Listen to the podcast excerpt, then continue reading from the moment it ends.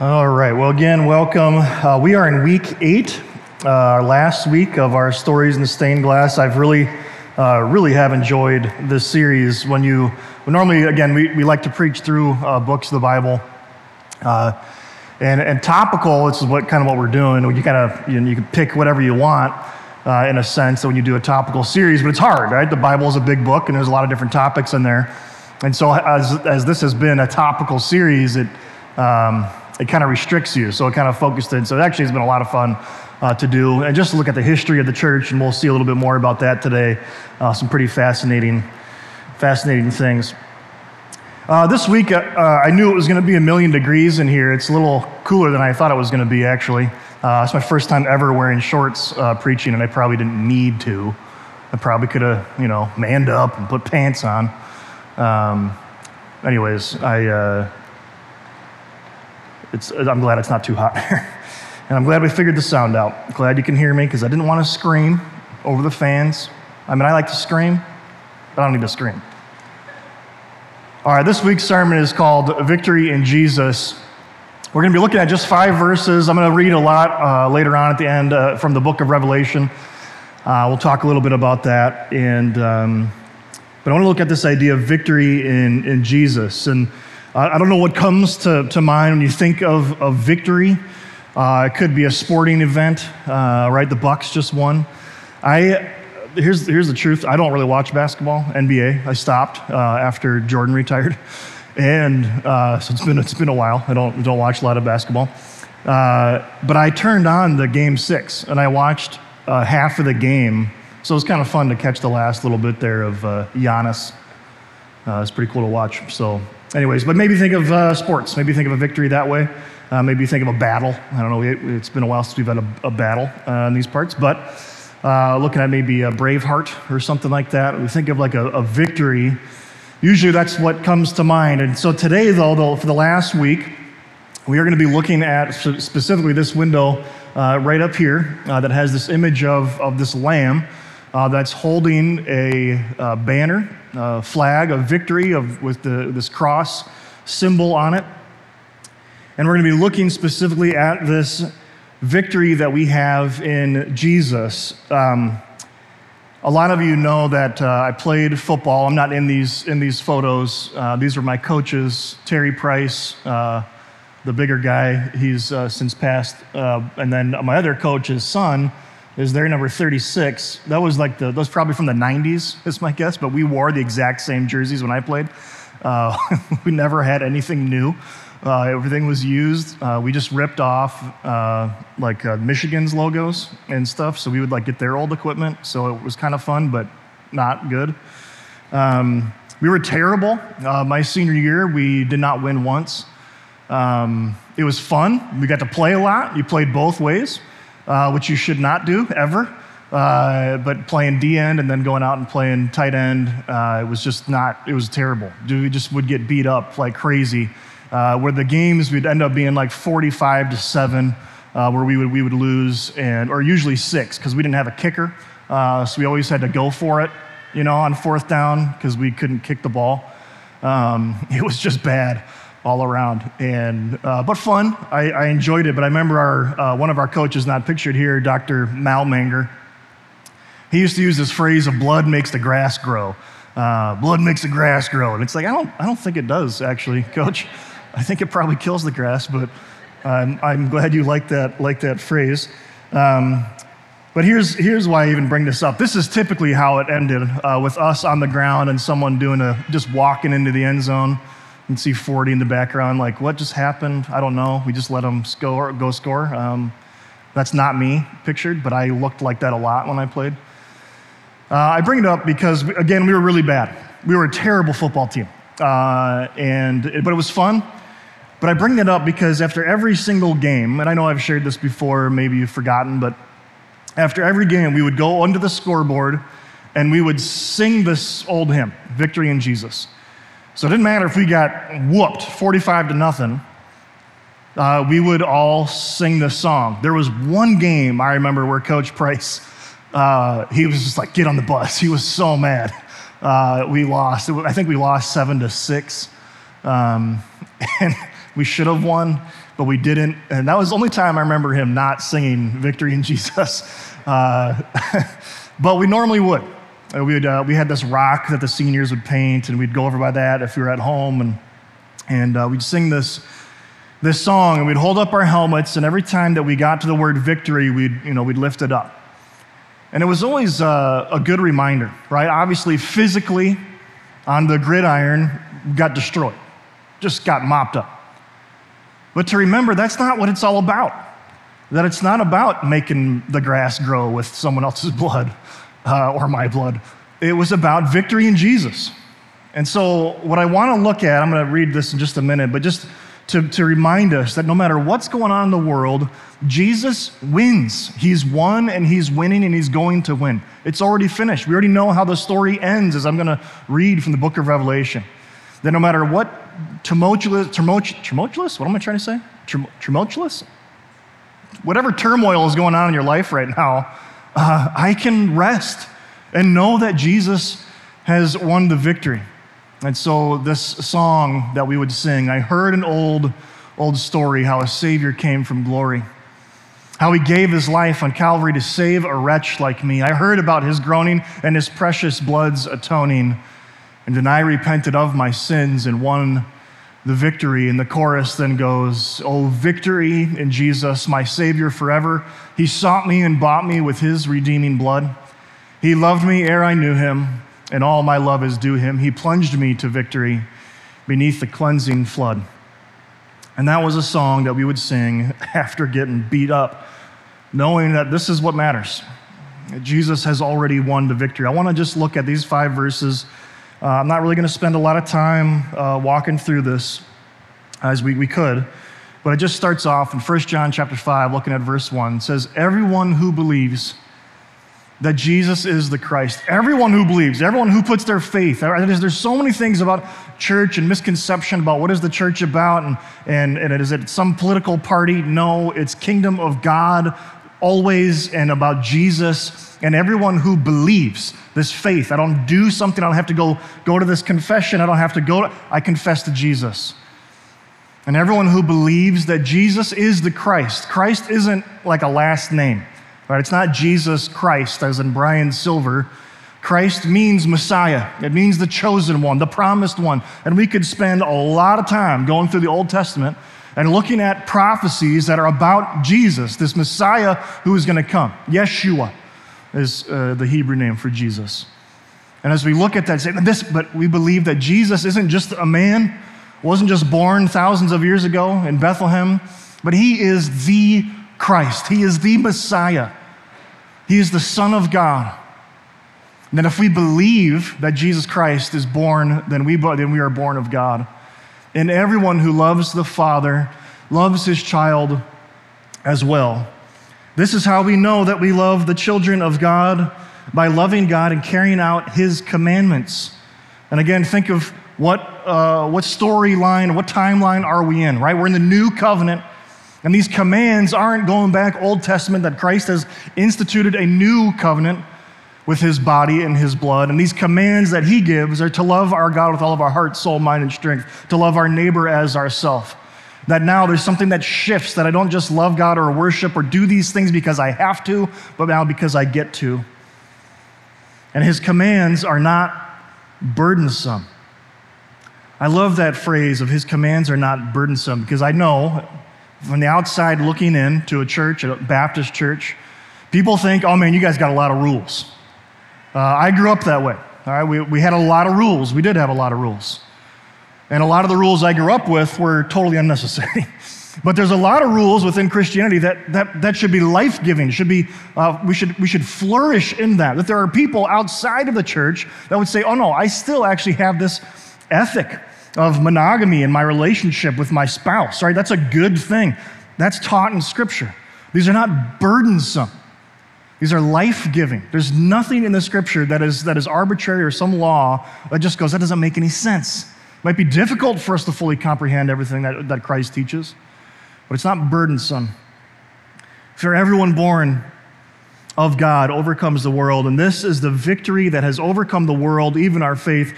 Who is it that overcomes the world? What is the victory? Only the one who believes that Jesus is the Son of God. Uh, there's right over here on this window, you can see Horace Thompson, born May 2nd, 1827, died January 28th, 1880. He was 52. Horace Thompson, the history behind him, and then the next one over, you can see J. Egbert Thompson. Egbert, that's a fun name. Uh, these were brothers. Uh, Horace was the first president of First National, First National Bank. So if you go into St. Paul and you see this big building that says First, uh, that's this guy. Okay, he started that. It didn't look like that back then. Uh, but they started, he started this bank, and he was very wealthy, very wealthy man. And his family, obviously, uh, very wealthy.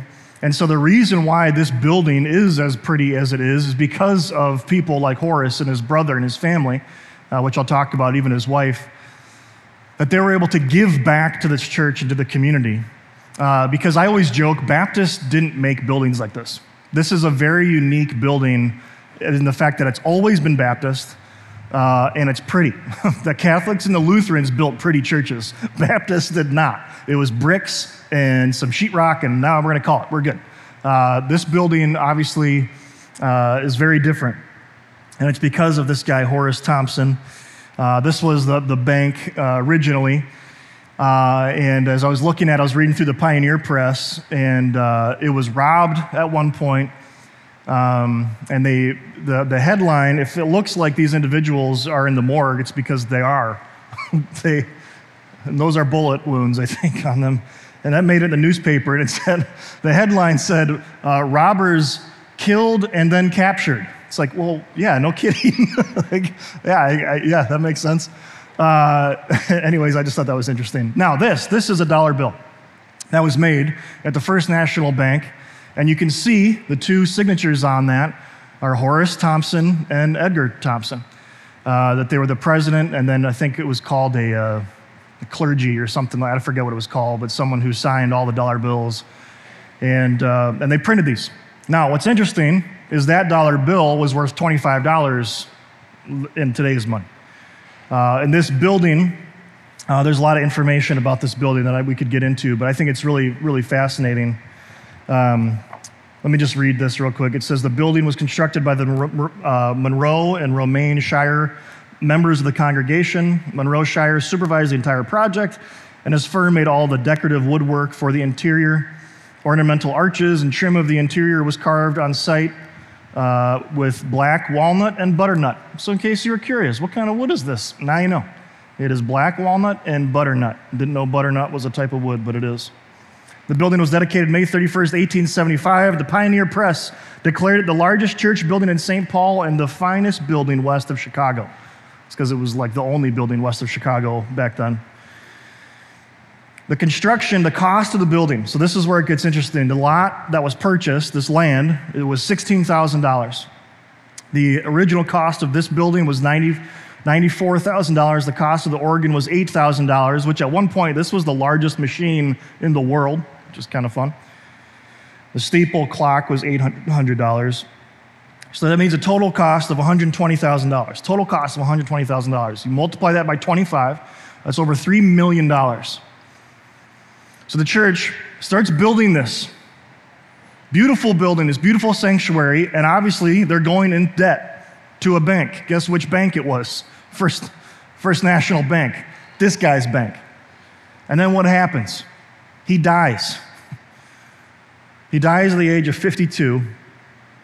And what he does, which I find fascinating and amazing, is that his wife and his family say, Horace never would have made you pay this money. We'll buy it, we'll pay it. And so Horace, in his death, pays the debt of First Baptist. And so if we look at this idea in 1 John chapter 5, who is it that overcomes the world? Only the one who believes that Jesus is the Son of God. We have victory in Jesus and so while Horace paid off a financial debt for the church, Jesus pays our moral debt. That in his death, We're set free from the bondage and chains of death and slavery and sin. But unlike Horace, Jesus doesn't stay dead.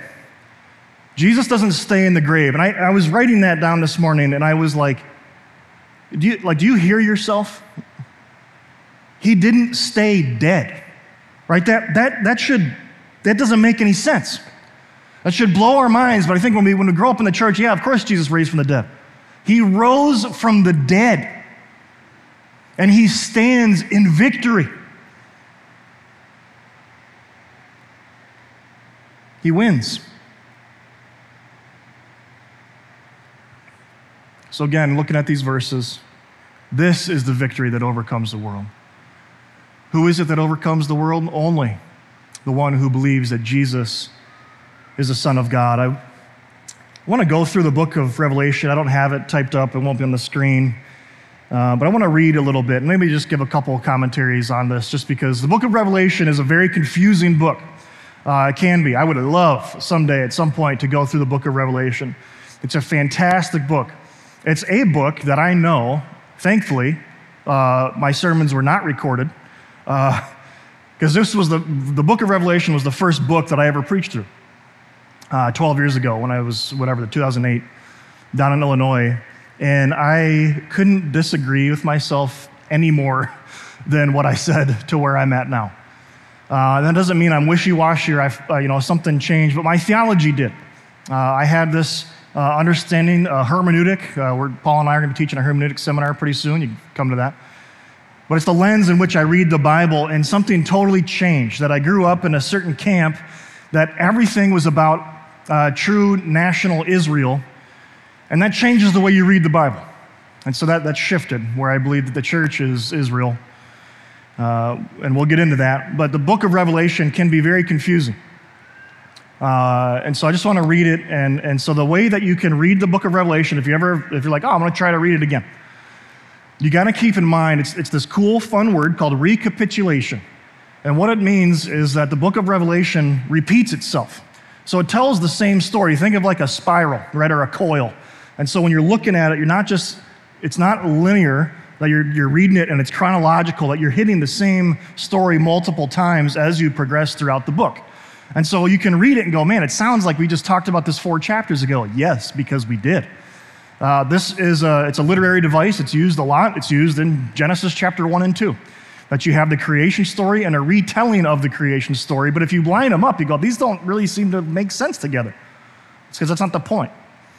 So, Revelation, thinking of it that way, I'm not going to get into this, but I just want to read a little bit here, starting in verse 1, 1 through 3. It says, The revelation from Jesus Christ. If you were to open your Bible right now, it would say the revelation of the Apostle John, or the revelation of John, and the first words are the revelation from Jesus Christ. All right, it's, it's Jesus' visions that he gives to John.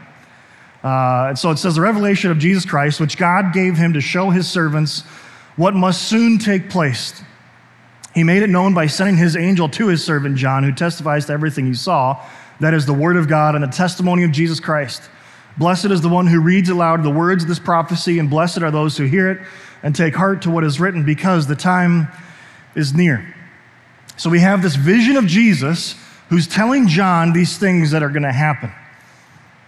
And then in verse 9, it starts where it says, I, John, your brother and companion in the suffering and kingdom and patient endurance that are ours in Jesus, was on the island of Patmos because the word of God and the testimony of Jesus. John is, a, is his story is crazy. He's the only uh, apostle who was not martyred. Uh, the stories are that he was, it was attempted uh, that they tried to kill him. They put him in some boiling oil, and that didn't kill him. It scarred him pretty badly, and they just put him on an island and said, Yeah, you're going to be, uh, you're just going to live there. So he's in, in house arrest in Patmos. On the Lord's day, I was in the Spirit, and I heard behind me a voice like a trumpet, which said, Write on a scroll what you see and send it to the seven churches Ephesus, Smyrna, Pergamum, Thyatira, Sardis, Philadelphia, and Laodicea. So when you read the book of Revelation, you're going you're to hear John write these words that he's getting from Jesus and it's going to be a lot of similes, like and as. It was like this, and it's always loud and sudden. And so John is using human language to describe things that would be very difficult to describe. Uh, I remember, remember the movie Avatar? Remember that movie? So it's an alien world, right? If you've never seen it, that's okay. You're not missing much.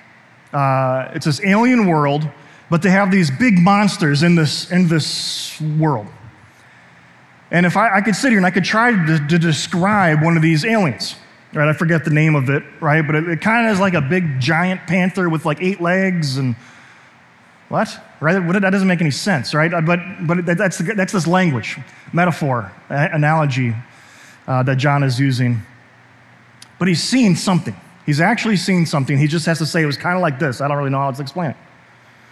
So I turned around to see the voice that was speaking to me. When I turned, I saw seven golden lampstands, and among the lampstands was someone like a son of man, dressed in a robe, reaching down to his feet with a golden sash around his chest. The hair on his head was like was white like wool, and white as snow, and his eyes were like blazing fire, and his feet were bronze, glowing like in a furnace. And his voice was like the sound of rushing waters. In his right hand he held seven stars, and coming out of his mouth was a sharp double-edged sword and his face was like the sun shining in all of its brilliance. And when I saw him, I fell at his feet as though dead. And then he placed his right hand on me and said, Do not be afraid. I am the first and the last. This is the victory in Jesus. We know how this story ends. I am the first and the last. I am the living one. I was dead and I and look, I am alive forever and ever and I hold the keys of death and hell. Write therefore what you have seen what is now what will take place later. So there's, there's this verse in, in 19 that when we look at the book of Revelation, that is, can be confusing to some people, is to say, write therefore what you have seen. So something, I'm writing about the past. And then it says, write what is now, and then write what will take place later.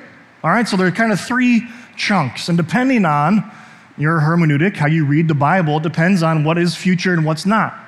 Uh, I'll play my cards. I think the majority of the book of Revelation has already happened in the past. Uh, that a lot of that was fulfilled up through 70 AD. We'll get into all that some other day.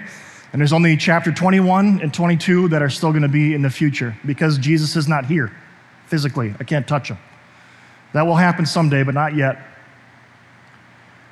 But then we get to the end in chapter 21. This is the future. I saw a new heaven and a new earth, for the first heaven and the first earth had passed away and there was no longer any sea, no longer any more wickedness. And I saw the holy city, New Jerusalem, coming down out of heaven from God, prepared as a bride, beautifully dressed for her husband. And I heard a loud voice from the throne saying, Look, God's dwelling place is now among the people, and he will dwell with them. They will be his people, and God himself will be with them and be their God. And he will wipe every tear from their eyes, and there will be no more death, or mourning, or crying, or pain, for the old order of things has passed away. In verse 5, one of my favorite verses right here about Jesus and the victory he's already won, he who was seated on the throne, he's sitting down. Right? And so something can be going on in our life that just feels crazy and out of control, and I don't know what to do about this, and I'm, I'm afraid, or I'm feeling anxious, or I'm depressed. Jesus is seated on the throne. And he says, I am making everything new. And then he said, Write this down, for these words are trustworthy and true. And if you've been around Lower Town for a while, we read these verses a lot. They should be pretty familiar. And normally I stop there, but I want to read a couple more verses. And he said to me, It is done. I am the Alpha and the Omega, the beginning and the end. Uh, Alpha and Omega is just A to Z in the Greek language. The beginning and the end. To the thirsty, I will give water without cost from the spring of the water of life. Those who are victorious will inherit all of this, and I will be their God, and they will be my children. Is that phrase from this idea in 1 John that we just looked at? That those of us who believe, who are in Christ, our brothers, are children of God. But there's a warning to those who don't believe, but to the cowardly, the unbelieving, the vile, the murderers, sexually immoral those who practice magic arts and idolaters and all liars will be consigned to the fiery lake of burning sulfur. This is the second death. And those of us who are in Christ don't have to experience the second death. We're going to experience the first physical death. That's it. Why? Because Jesus wins the victory. So I don't know what's going on in all of your lives. Some of you, I know there's some crazy stuff going on that are completely out of your control. Jesus is seated on the throne. And so, just in gospel application, He loved me before I even knew who He was. And all of my love that I have that is now devoted to Him, I can do this because He plunged me in victory beneath His cleansing blood. Every week, like usual, we get to take communion. And, and so, if, it, if you didn't get it when you came in, there's some elements back there. The juice that represents the, the blood of Christ, that represents this, the new covenant in His blood. That we get to participate in the victory of Jesus that we can look at these windows and look at Horace Thompson's name every time we walk in here and go, that guy paid a debt in his death, the same way Jesus pays our debt in his death. But he doesn't stay in the grave, he rises from the grave and he gives us everlasting eternal life. And as we partake of these elements, all you have to do is be a, a follower of Jesus. You don't have to be a member of this church or any church. But if you love Jesus, we say, Yes, I'm a child of the King. That's my Jesus. He won victory for me over my sin, over my death, and my despair, then we get to drink those elements together. We get to break that little wafer that represents the, the body of Christ being broken for us. And we can remember what it is that Christ did for us, but he doesn't stay dead. He raises from the dead so that we can have life eternal. Let's pray. We'll sing a couple songs of worship, and then we'll be dismissed. Let's pray. Father, thank you for our opportunity again to be here. Thank you for Horace. Thank you for um, his brother. Thank you for his wife and his family that even after he died, uh, with their wealth, was able, were able to pay off this building. Uh, that this church now for 172 72 years has been in this neighborhood uh, preaching the gospel. So I'm thankful for that. Thankful for the history and the heritage that is here. But we don't want to just look in the past. We don't want to just look currently, God, we want you to do a move, movement uh, in this neighborhood, in this community, in this church. That we want to see people know you. We want to see people believe in you and the victory that you've already won, that they can't do anything, they can't merit it.